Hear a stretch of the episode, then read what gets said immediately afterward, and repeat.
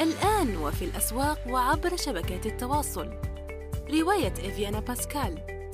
للكاتب يونس بن عمارة.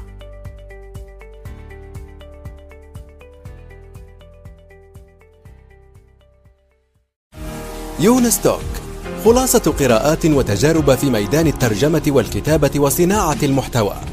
تأتيكم أسبوعيا في قالب مميز وشيق يقدمها الكاتب والمترجم يونس بن عمارة.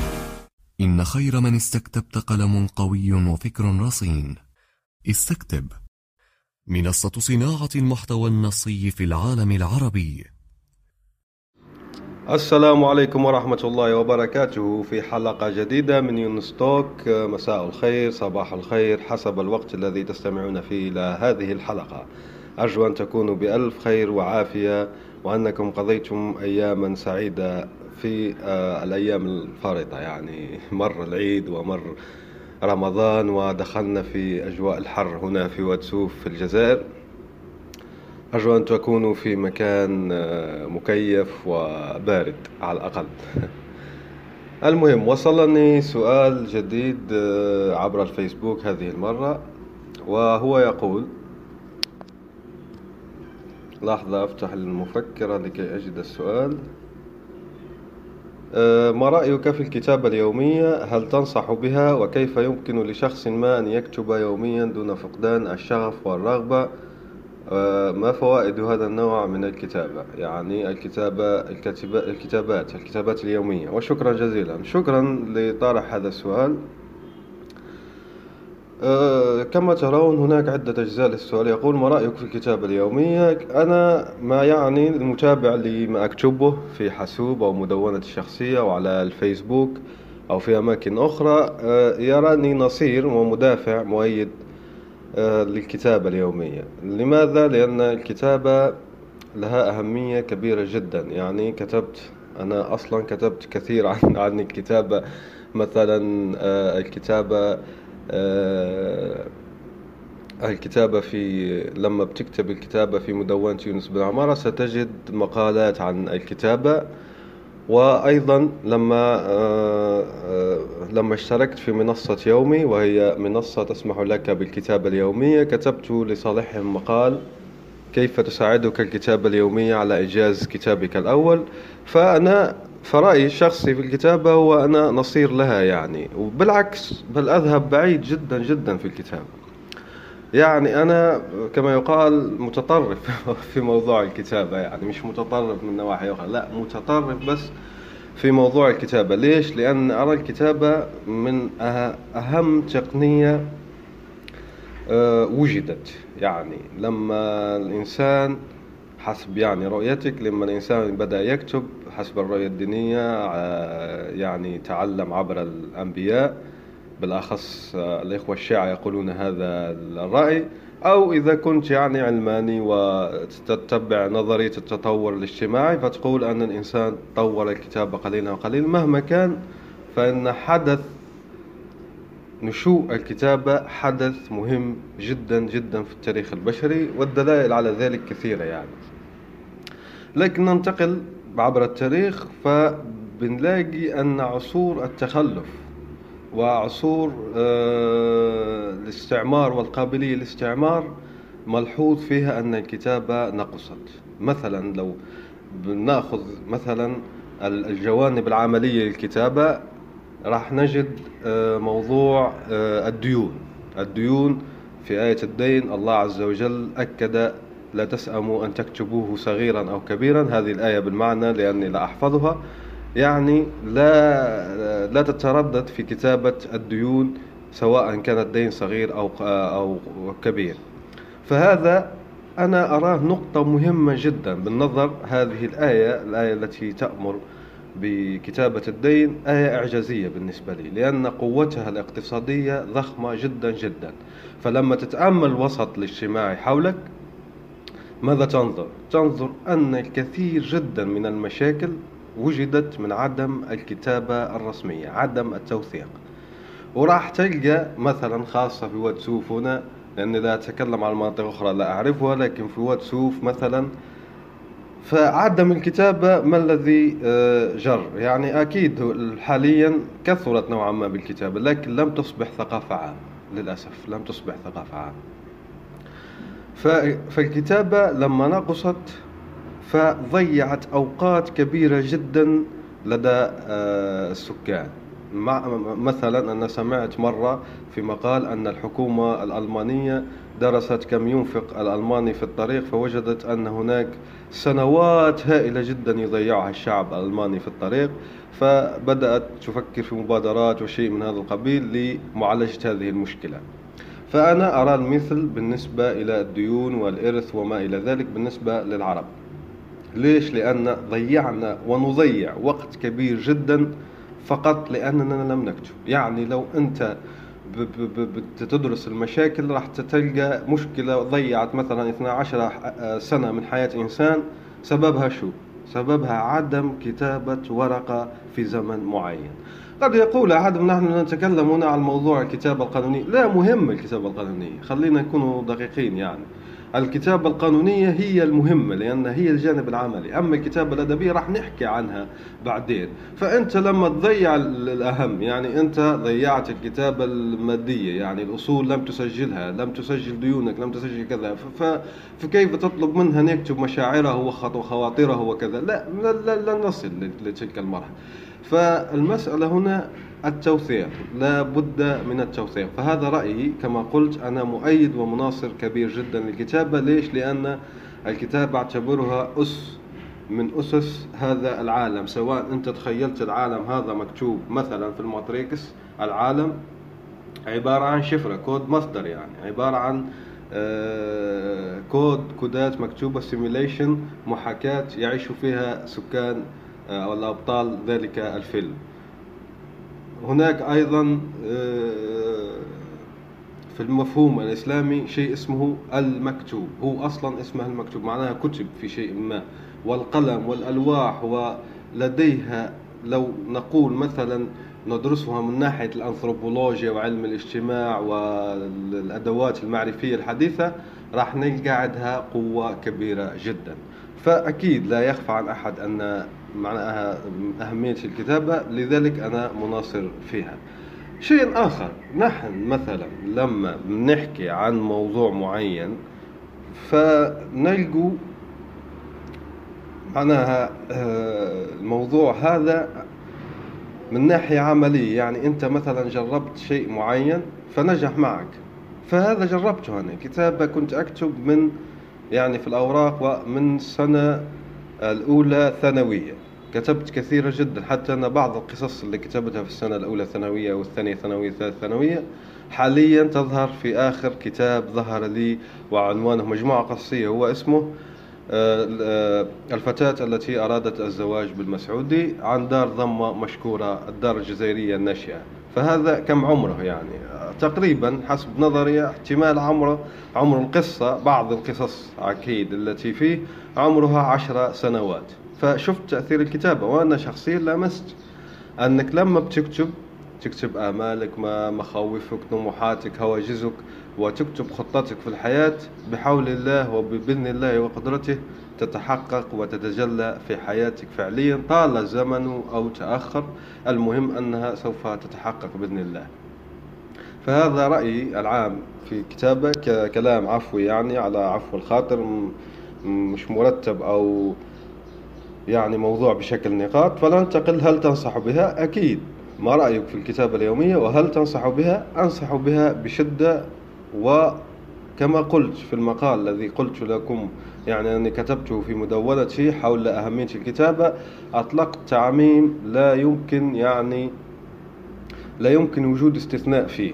هناك تعميم هذا أنصح بها ليش؟ لأن هناك تعميم هو أنه لا يوجد إنسان سواء ذكر أو أنثى محا أو لأنه نعيش في عصر عصر المثلية فيقول لك ذكر أو أنثى أنت متعصب ضد المثليين أو آه، المثليين ليس لدي يعني رأي فيهم في الوقت الحالي. آه، هم دينيا محسوم أمرهم يعني. لما تكون مسلم أو كذا محسوم أمرهم بس نحن نحكي عن رأيي الشخصي يعني. رأيي الشخصي ليس ديني. فما زلت أدرس الموضوع ما زلت أدرس يعني البحوث العلمية التي يقولون أنها تؤكد ذلك وكذا. ما زلت أذكر ممكن أقضي خمسة ستة سنوات لكي أتوصل إلى رأي شخصي لذلك سوف أتحدث عنه يمكن في وقت لاحق. فذكر أو أنثى أو أيا كان جنسه لكي نخرج يعني من الخلاف لا يوجد ناجح دون أن يكتب أو يأمر بالكتابة كثيرا. ولما يجيك واحد يقول لك النبي صلى الله عليه وسلم من أنجح الناس وهو لم يكتب كثيرا لأنه أمي هنا كما قلت هناك فقيه اسمه الباجي كتب رسالة أثبت فيها بالأدلة الحديثية أن النبي صلى الله عليه وسلم كتب وكتابة النبي صلى الله عليه وسلم توجه فقهي موجود فعلا يعني موجود من قديم أن النبي صلى الله عليه وسلم كتب ويعرف الكتابة وكذا وكذا وأول الآيات التي تحكي على أنه أمي يعني في فترة معينة لكن فيما بعد كتب. لكن أنا في تعميمي شو قلت؟ شو قلت أن كل ناجح لا يوجد أي ناجح في العالم لم يكتب أو لم يأمر بالكتابة كثيرا. فلما تتأمل حياة النبي صلى الله عليه وسلم بتلقى أنه كتب أو أمر بالكتابة مجلدين تامين من موصلين هذا فقط يعني. وهذا لا نحكي على الأحاديث لا نحكي على الأحاديث. نحكي عن العقود و آه، آه، المراسيم والرسائل والإحصائيات. الإحصائيات أيضا لأنهم قال لهم النبي صلى الله عليه وسلم في بعض الحديث أحصوا لي من تلفظ بالإسلام. يعني اعملوا لي إحصاء كم عدد المسلمين الذين نطقوا الشهادتين وفعلوا ذلك الصحابة رضوان الله عليهم. وبعد مدة معينة آه، كان يعني يقتطع الأراضي للأشخاص يعني بيعطي الأراضي للأشخاص ويقسم الأرزاق وكذا. كتابة لأن اليمن قال له يعني اكتب لنا فقال اكتب لهم. مع أن وفد من اليمن قالوا له اكتب لنا فكتب لهم وكتب للكثيرين. فما فكما قلت لكم هناك وصلنا حاليا مجلدين من كتابات النبي صلى الله عليه وسلم وهذا ردا على الاعتراض أن النبي صلى الله عليه وسلم أمي لم يكتب وهو ناجح. باقي الناس الآخرين ستيف جوبز تيمور لينك آه، تيمور لينك قادر واحد يقول لك سفاح وكذا. نحن نحكي ناجح في المهمة تبعه سواء كان يعني سفاح أو غيره نحن نحكي عن نجاح هنا سواء في السوء أو في آه، أو في الخير. آه، فهؤلاء مؤكد يعني. آخر شيء فهمت تيمور لينك مثلا هناك لأني ترجمت يعني ترجمت آه، كتاب اسمه الحضارة الإسلامية عبر 30 شخصية وهو مفيد جدا أنصحكم به. فهناك في فصل عن تيمور لينك عد هناك عدة يعني سير ذاتية لتيمور لينك. يعني أثار عدة سير ذاتية. هو نفسه شخصيا كتب الكثير لأن وأمر بكتابة الكثير لأنه تلاقى مع ابن خلدون مثلا لما تتلاقى معه طلب منه فيما بعد أن يكتب له كراسات تصف المغرب تفصيلا مهما جغرافيا وتاريخيا. وهو لما كان يعني في خضم آه احتلاله لدمشق يعني في في في قلب الحرب كلف ابن خلدون بكتابة وأمر مترجمه إلى المغولية بترجمتها حال ما تنتهي. قعد معه ابن خلدون ثلاثين يوما أنجز المهمة ثم ذهبوا في قصة يعني طويلة. ليس هذا موضوعنا. أنا هنا كما قلت أحكي ولما بتدرس حيوات الناس الآخرين حيوات جمع حياة يعني ومبالغته حيوان يعني حيوان يعني الكثير الحياة الحياة الرائعة والحياة الإفعام بالحياة يعني الحيوان. فلما بتدرس آه، سير ذاتيات الناجحين بتلاقي أنهم لا يخرجون من هذه القاعدة أنهم كتبوا وكتبوا وكتبوا الكثير وليس القليل. فإذا هذه أنا أنصح بها بلا شك. آه، ويواصل السائل سؤاله ويقول كيف يمكن لشخص ما أن يكتب يوميا دون فقدان الشغف والرغبة؟ هذا لديه علاقة بالالتزام يعني. فأنت هنا يجب علينا أن نحكي عن قناعات. أنت لديك قناعات أساسات معينة لازم آه، تبني تلك الأساسات لكي يكون هناك شغف والتزام. إن خير من استكتبت قلم قوي وفكر رصين. استكتب. منصة صناعة المحتوى النصي في العالم العربي.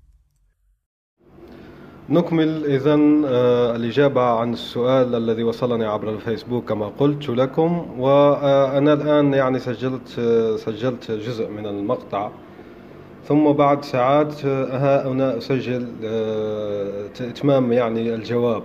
وهذا من التقنيات اللي تخليك يعني ملتزم. فلما بيكون لديك عمل مثلا أنا لدي التسجيل هنا فأقسمه. يعني سجلت 14 14 دقيقة والآن أسجل المقطع الثاني لكي أتم الإجابة عن السؤال. فهذه أيضا ضعوها في في الحسبان وفي الاعتبار عندما تلتزمون بشيء معين. إذا نواصل الإجابة ويقول المقطع آه، الجزء التالي كيف يمكن لشخص ما أن يكتب يوميا دون فقدان الشغف والرغبة؟ فأنا تمشيت يعني ذهبت لأشتري قهوة وفكرت هي المقهى بعيد نوعا ما فالحر شديد على كل حال. ففكرت شو هي يعني الإجابة عن هذا السؤال يعني ما هي؟ وكيف يمكن لشخص آه، أن يكتب دون فقدان الشغف والرغبة؟ فخرجت بأربعة نقاط. أول نقطة وهي تصحيح القناعات ووضع الأسس. أنا الآن فتحت يعني وورد وكتبت الموضوع ونحكي نحكي على الكتابة. يعني كتبت بشكل نقاط ليس كما قلت في المقطع الأول أني لم أرتب النقاط وهي لكن لما وصلت إلى المقاطع آه، الأجزاء الأخرى من السؤال وجدت أنه لابد أن أستعين بالنقاط. فكما قلنا للاستمرارية آه، والشغف لابد من عدة نقاط. أولها تصحيح القناعات ووضع الأسس. ما الذي نقصده بهذه النقطة؟ نقصده لابد أن تقتنع فعلا بأهمية الكتابة. للأسف نحن في العالم العربي يعني أنك تشوف إنسان يعني في مقهى كما قلت لكم أنا لا أحكم على العرب ككل. أنا أحكم فقط عن منطقة واد سوف التي أعيش فيها في الجزائر. فيمكن أنك تجد شيء مخالف في مناطق أخرى بس أنا أحكي هنا عن منطقتي. فمن النادر جدا أنك تجد مثلا شخص في مقهى مثل ما قلت لكم أني ذهبت إليه يفتح دفتر ويكتب. نادر جدا المشهد هذا. يعني ممكن تشوفه في آه، عندنا شو الكتابة عندنا؟ عندنا يجيك الإنسان فاتورة فاتورة الكهرباء بيكتب وهو نفسه يكتب مش أنت اللي تكتب. آه الأشياء القانونية يعني آه غرامة غرامة بوليسي يعني نقولوا له بوليسي. شرطي يعني شرطي المرور أو كذا يكتب له غرام. فالأشياء يعني القانونية والأسف سيئة السمعة. لكن شيء طبيعي يعني تجد إنسان يكتب هكا آه شيء نادر مشهد نادر في واد سوف. ومرة واحدة شفتها عنده عشر سنوات إنسان يعني آه قرب مكتبة وفتح دفتر وبدأ يكتب فيه. باقي لا أجد. وهنا هنا لا أحكي عن المدرسة أحكي عن الكتابة للكتابة بحد ذات يعني واحد يكتب يومياته يكتب شيء يفكر يذكره بشيء آخر. يعني الكتابة لغرض شخصي وليس لغرض المدرسة أو لغرض قانوني كما قلنا في الغرامات والفواتير. إذا لابد أن نصحح القناعات هنا. ولما ب يعني بتقوم بتصحيح القناعات راح تلاقي شد وجذب يعني راح تلاقي مقاومة. كما قلت أنا أحكي هنا عن منطقتي. ربما هذا ينطبق على منطقتك راح تلقى مقاومة لأن الناس تنظر إلى كتابة الخواطر وكتابة آه، اليوميات الشخصية. نحكي هنا جورنالينج يعني كتابة اليوميات الشخصية بتشوف لها بنظرة آه، أحسن نظرة لها يعني يشوفك غامض إنسان غامض إنسان آه، عميق يمكن ومش واضح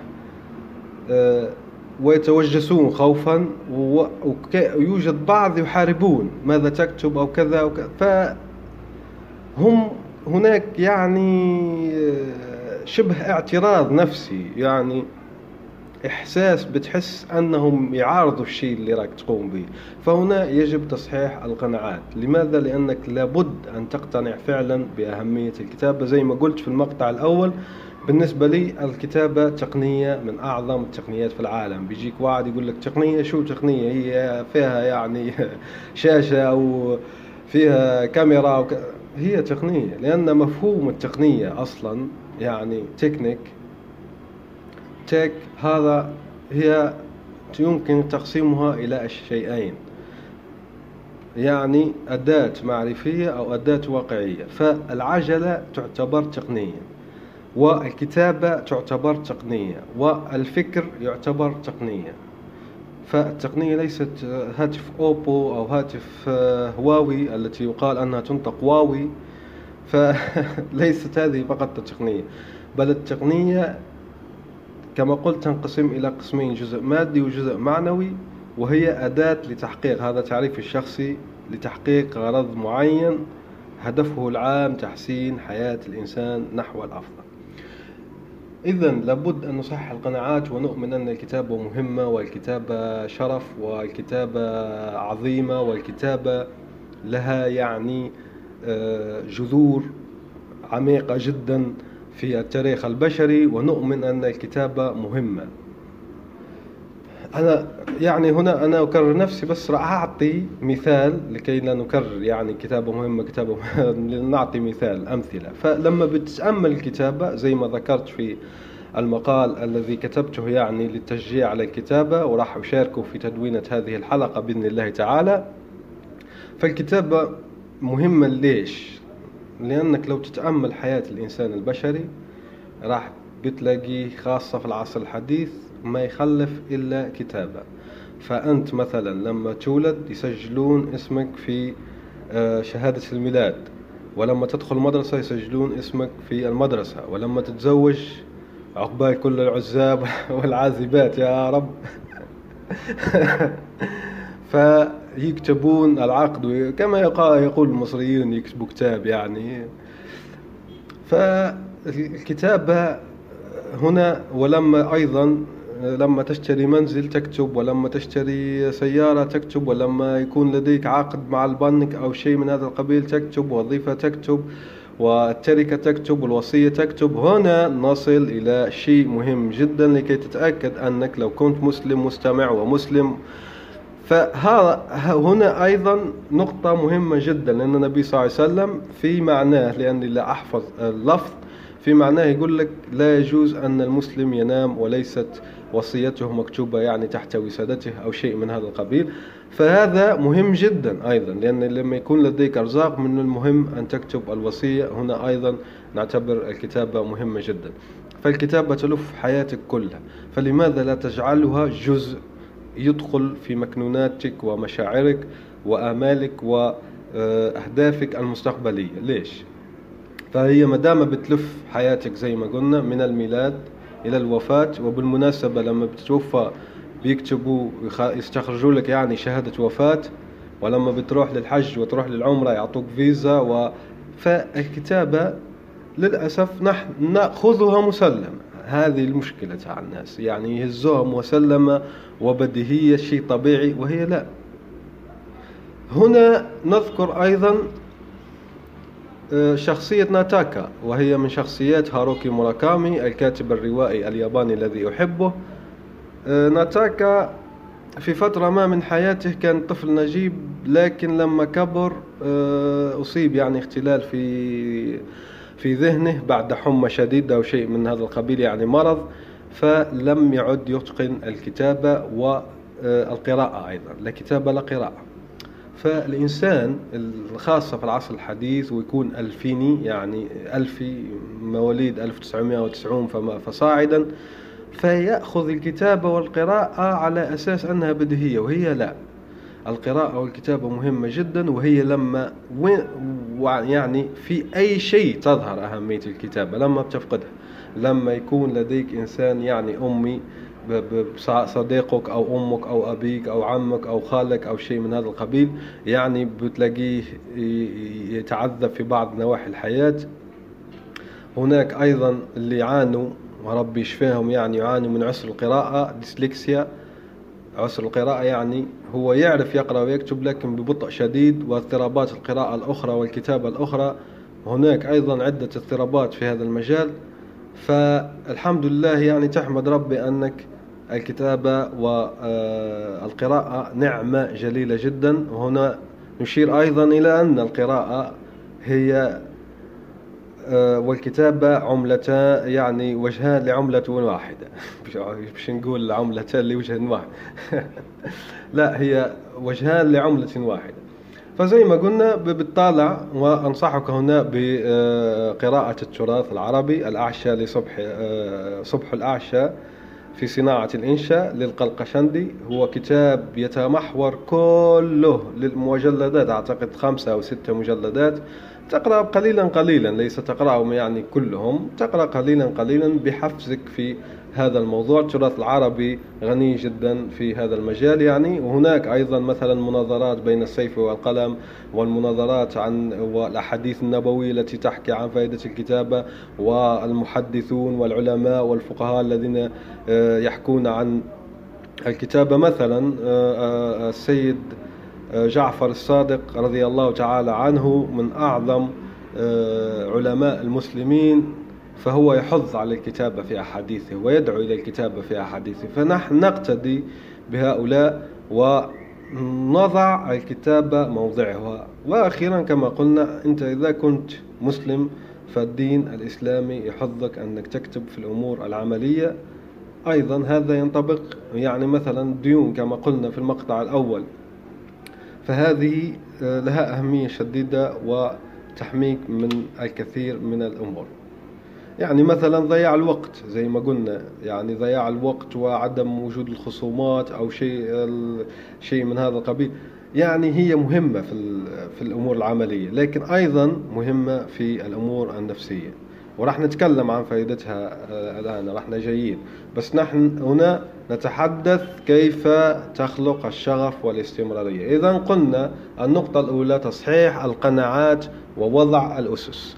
النقطة الثانية هي خلق العادة. هي الكتابة اليومية شو هي يعني عادة. الكتابة اليومية عادة إذا لابد أن نخلق العادة. هنا ما يعني ما راح نتعمق كثيرا. ليش؟ لأن خلق العادات هناك كثير جدا من الكتب المترجمة في جرير وغيرها تتحدث عن كسر العادات وخلق العادات بدراسات دقيقة جدا علمية. فتفيدك في خلق العادة. فأنت بتقرأ كتاب واقرأ سواء كسر العادة أو خلق العادة. فتقرأ الكتاب لما بتقرأ الكتاب عن خلق العادات وكسر العادات للأسف لا يخطر في بالي الآن يعني آه، عنوان واضح أو معين لكن اكتب في جوجل كتب عن خلق العادات أو كتب عن كسر العادات فراح تلاقيها. تقول لي كسر وش دخل؟ أنا يعني نحن نحكي عن خلق العادات. فأنت تستفيد من التكنيك الموجودة هناك يعني.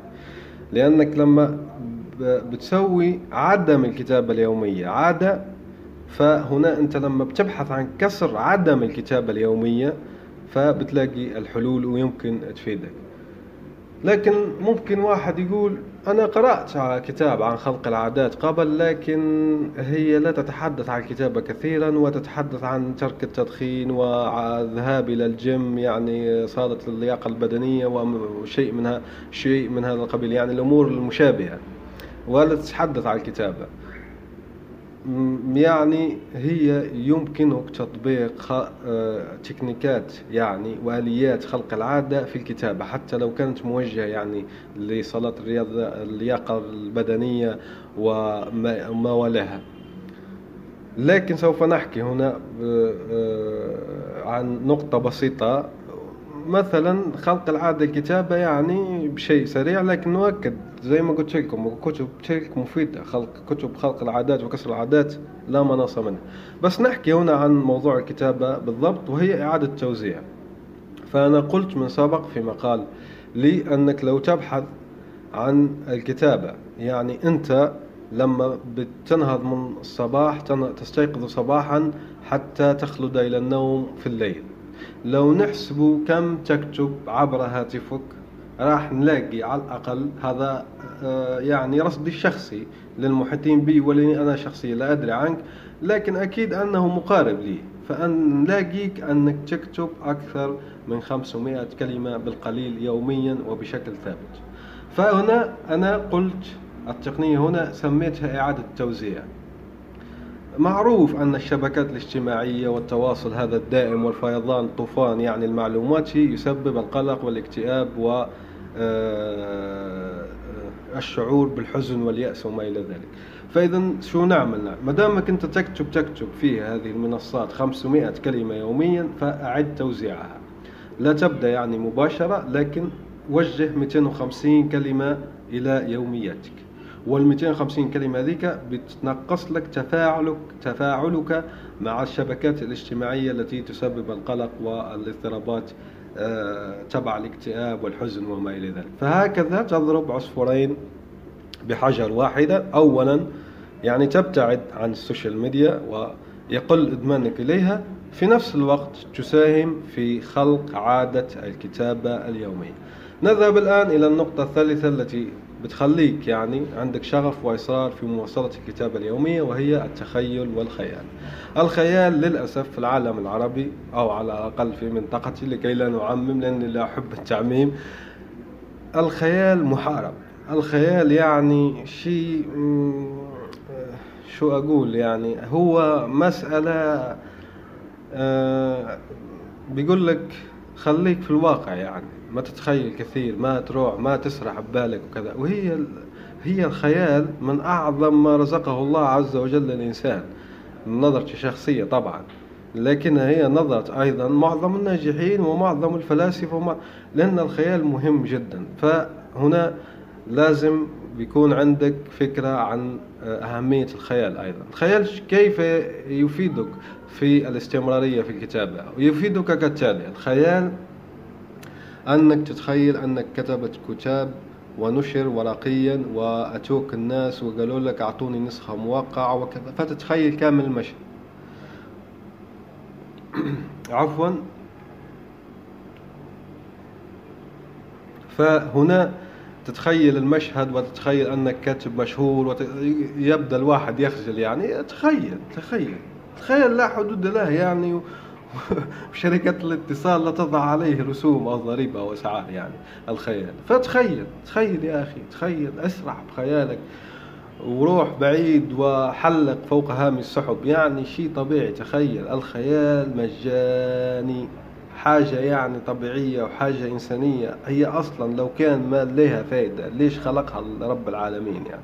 مع أن هذا سؤال غير منطقي تماما بس هو سؤال يعني خطابي يعني عاطفي وجيد أيضا. ليش خلقها رب العالمين لو لم يكن فيها فائدة ليش يعطيك خيال عميق آه، واسع جدا وعميق جدا بعدين يعذبك بعدم تحققه؟ فلا. وأيضا هذا آه، أيضا الخيال هذا يعني مهما كان عميق وكذا شوف العظمة رب العالمين أن الجنة تفوق تفوق الخيال. مهما كان خيالك واسع فهو لن يلحق غبار يعني الجنة لأنها تحلق بعيد جدا بعيدا عن أي خيال بشري أو توصل إليه بشر. اذا زي ما قلنا الخيال مهم فأنت بتتخيل أنك أصبحت كاتب عظيم وأنك أصبحت أو أصبحت يعني اقتصادي عظيم خبير اقتصادي عظيم وتمشي في في الخيالات هذه وتمشي في كذا ويمكن حتى تكتبها في مجال قصص يعني. فهنا أيضا لما تتعمق ولما تمضي في مجال الكتابة راح تكتشف تقنيات كتابة السيناريوهات أو كذا.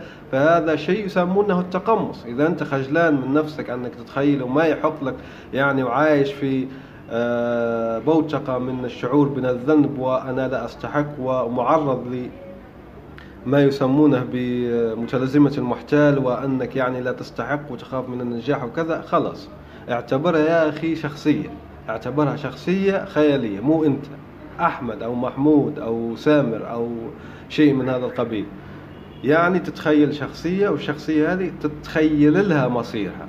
تتخيل مصيرها أنها أصبحت وأنها أصبحت. فهذه من الحيل الذهنية لتوسيع الخيال. فالخيال يحفز الخيال يحفز فهو دفعة معنوية لكي تواصل شغفك وتواصل الكتاب. نذهب إلى النقطة الرابعة وهي ما من شيء يتم دون التزام. هذا كله يعني شيء والالتزام بده الالتزام بده التزام. يعني أكيد التزام لازم. ومن الأمور الضرورية في الالتزام هي آه، شيء بسيط جدا وهي أنك تقلل المدة اللي تلتزم بها. يعني تضع سقف. ما تقول أنا أحب أكتب يوميا وحاب تكتب أربع صفحات يوميا. لا كثير أربع صفحات. فأنت تمضي بالقليل بالقليل. يعني تبدأ بمئة كلمة يوميا. فقال لي مئة كلمة لا أقدر مئة كلمة. خلاص اكتب خمسين فقط. اكتب خمسين كلمة والخمسون لا تتنازل عنها مهما كان. فزي ما قلنا الالتزام النقطة الرابعة هي يعني تابعة بشيء ما أو لديها علاقة لديها صلة بالنقطة الثانية اللي حكينا عنها وهي خلق العادة. راح يحكوا لك في الكتب تبع خلق العادة وكسر العادة كيف تصر وتلتزم على ما أنجزته حتى الآن فأنصحك ترجع إليه. نتابع إذن الإجابة عن السؤال والذي يقول آه، ما فوائد هذا النوع من الكتابات؟ يعني ما فوائد هذا النوع من الكتابة اليومية ولقيت ستة فوائد وهي أول شيء فائدة الكتابة اليومية هي أنها تحسن لغتك وكتابتك وكتابتك بأسلوب جيد. ليش؟ لأن الممارسة تعني التدريب والتدريب الدائم على شيء يجعلك يجعلك تتقنه. يعني تحسن لغتك وكتابات وكتابة بأسلوب جيد لأن الممارسة تعني التدريب والتدريب الدائم على شيء يجعلك تتقنه. باختصار تتقوى ذخيرتك اللغوية وبتخلق أسلوبك على مر الزمن. الشيء الثاني هي أنها إمكانية أو فرصة أن تتحول إلى عمل جانبي. لأنك لما بتتطور وتصبح تتقن الكتابة يمكن أن تخلق عمل جانبي مثلا كاتب محتوى لدى مدونات مختلفة أو تأليف كتاب إلكتروني وبيعه لاحقا أو تحويله إلى عمل صوتي والاستفادة منه. بهذه المناسبة نذكر أن كتاب صوتي تفتح الباب أمام الكتاب و آه، مؤلفي الحكايات ومؤلفي الروايات لكي يحولوا أعمالهم إلى مسلسلات إذاعية وأعمال صوتية. كتاب صوتي اسمها وموقع البودكاست العربي الذي يعتبر عبارة عن دليل فيه كامل البودكاستات هو الذي آه، أرسل لي هذه الرسالة يدعوني إلى الاشتراك في كتاب صوتي. فأشكره على ذلك من هذا المنبر. فصار رابط في التدوينة لكي لا يعني تبحث في أماكن يعني ممكن ما ما تلاقيها في جوجل أو شيء من هذا القبيل فكتاب صوتي تستقبل. فهذا مثال يعني. عمل جانبي مثلا كاتب محتوى بتدر دخل وبتبني سمعة وبتستفيد يعني ماديا ومعنويا. الفائدة الثالثة هي أن قناعاتك تصبح أوضح بالنسبة لك. وهذا الشيء مضاد للتوهان والحيرة والتشتت. لأن الإنسان على مر حياته لما بيمضي في حياته بيتعرض للحيرة ويقول لك أنا ما عدت أعرف آه، طريقي مع وشائع تائه مشتت كذا أو فهذا التوهان بقل ليست لدي للأسف دراسات علمية لكن ملاحظاتي الشخصية هي أن اللي بيكتب كثيرا يعني فترات التوهان موجودة مش مش موجودة لكن أقل بكثير من الذي لا يكتب يعني ما يكتب فترات التوهان والحيرة وأنه مش عارف وين رايح ولا مش عارف أنه يكمل في هذا المجال أو يعني حالة الحيرة الوجودية بتكون أكثر من الإنسان اللي ما يكتب وتكون أقل عند الإنسان اللي يكتب فهذه تجعل قناعاتك أوضح وبتخليك أيضا صلب وثابت على قناعاتك. ممكن تغيرها بس هذا أيضا مفيد لأنك لما بتغيرها بيكون لديك توثيق دقيق جدا. شو غيرت وشو ما غيرت يعني لديك موثق وليش السبب؟ فتكون أنت واضح مع نفسك يعني عندك وضوح مع نفسك عارف ليش تبنيت القناعة ألف وليش تخليت عن قناعة باء وأصلا هل هي كانت عندك القناعة ألف أم لا؟ فما بتنسى لأن الإنسان سريع النسيان وما سمي الإنسان إلا لنسيه وما أول ناس إلا أول الناس. فنذهب إلى الفائدة الرابعة وهي أنها تعمق فهمك لما تكتب عنه ويجعلك وتجعلك آه، بارعا في التبسيط. مثلا لو تعبر عن شيء مختلف يعني شيء معين واحد بثلاثة فقرات مختلفة ستجد نفسك أنه يمكنك تبسيط هذا الشيء مثلا اقتصاد مفهوم اقتصادي مفهوم فيزيائي أي مفهوم يعني معقد يمكنك تبسيطه للأطفال الصغار أو لمن لا يعرفونه.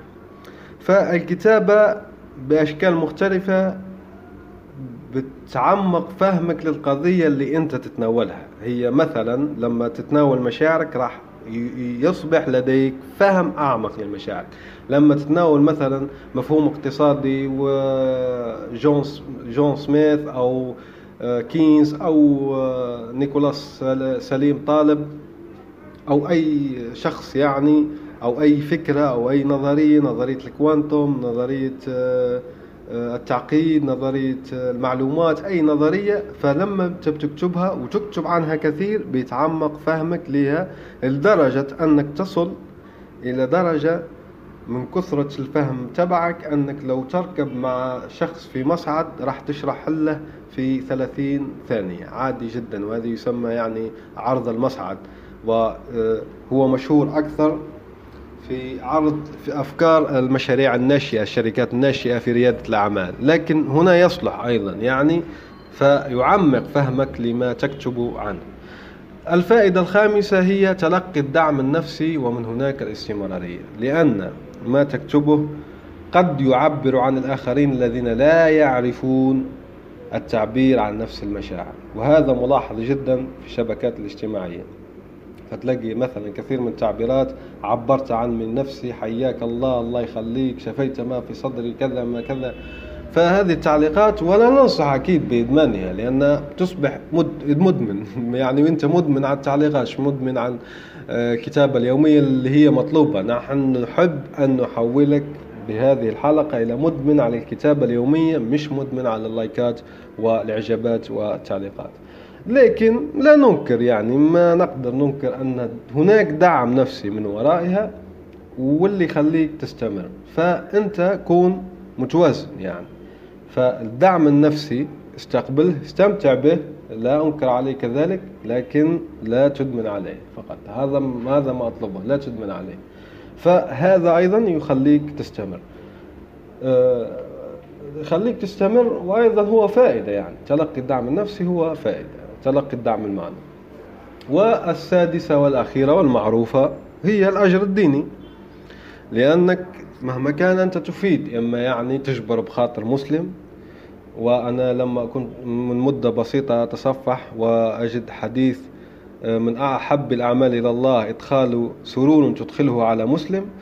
فهذا مفيد لأن بعض الناس يقول لك يعني أنت تكتب عن خواطرك وهواجزك وما ما أعرف شو كذا فهذه شو فائدتها هل علمتنا نصنع صاروخ نصنع برنامج؟ لا.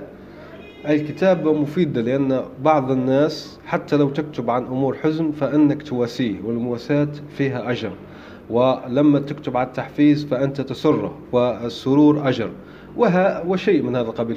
فهي هناك فائدة أيضا في المشاعر وفائدة في ناهيك أنك لو تكتب يعني شيء مفيد عن تطبيق أو أداة أو إضافة أو شيء فبارك الله فيك على إثراء المحتوى العربي. فالأجر الديني هنا مفهوم يعني لن نطيل فيه.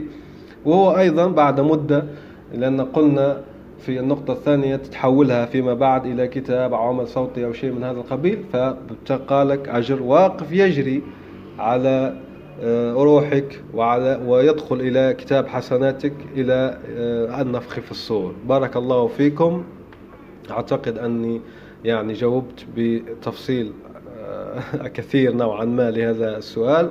بارك الله بارك الله في مرسل السؤال. لا تترددوا في إرسال أسئلتكم للإجابة عنها في حلقات قادمة. يونستوك شاركوا الحلقة مع زملائكم ومن ترونه مهتمون مهتمين بها. شكرا جزيلا مجددا وإلى اللقاء. سلام.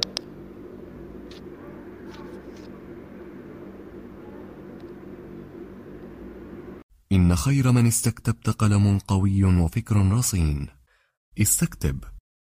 منصة صناعة المحتوى النصي في العالم العربي. نأمل أن يكون موضوع هذه الحلقة قد نال استحسانكم. انتظرونا في الأسبوع القادم ولا تنسوا مشاركة الحلقات والاشتراك بالبودكاست. علما أنه بإمكانكم مراسلتنا باقتراحاتكم للتحدث عن أي موضوع يتعلق بالكتابة والترجمة وصناعة المحتوى. الآن وفي الأسواق وعبر شبكات التواصل. رواية إفيانا باسكال. للكاتب يونس بن عمارة.